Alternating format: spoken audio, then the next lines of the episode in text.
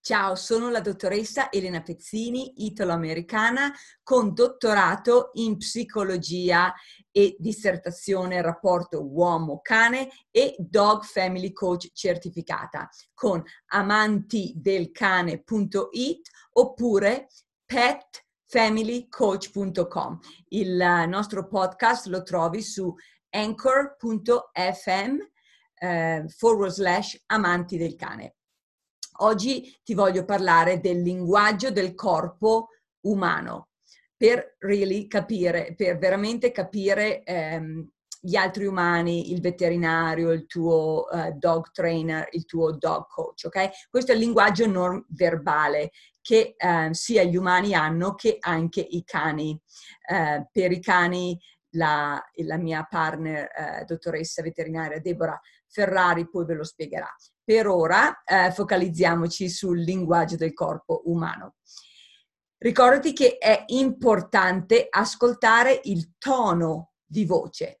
È basso, non fiducioso, pauroso, timoroso, incerto, eh, insicuro, dubbioso oppure, um, oppure no.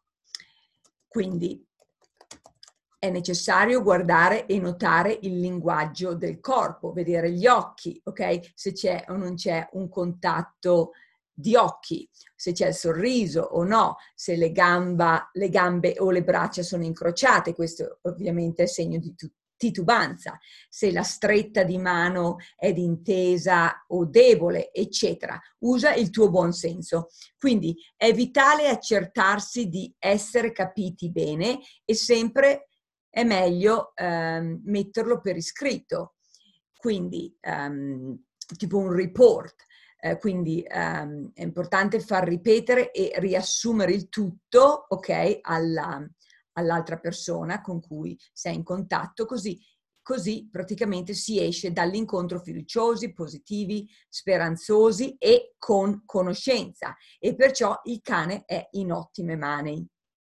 Quindi io continuerò ad aiutarti ad interpretare correttamente il linguaggio non verbale degli umani e la dottoressa veterinaria Debora Ferrari poi ti aiuta ad impre- interpretare il linguaggio col tuo cane. A presto, ciao!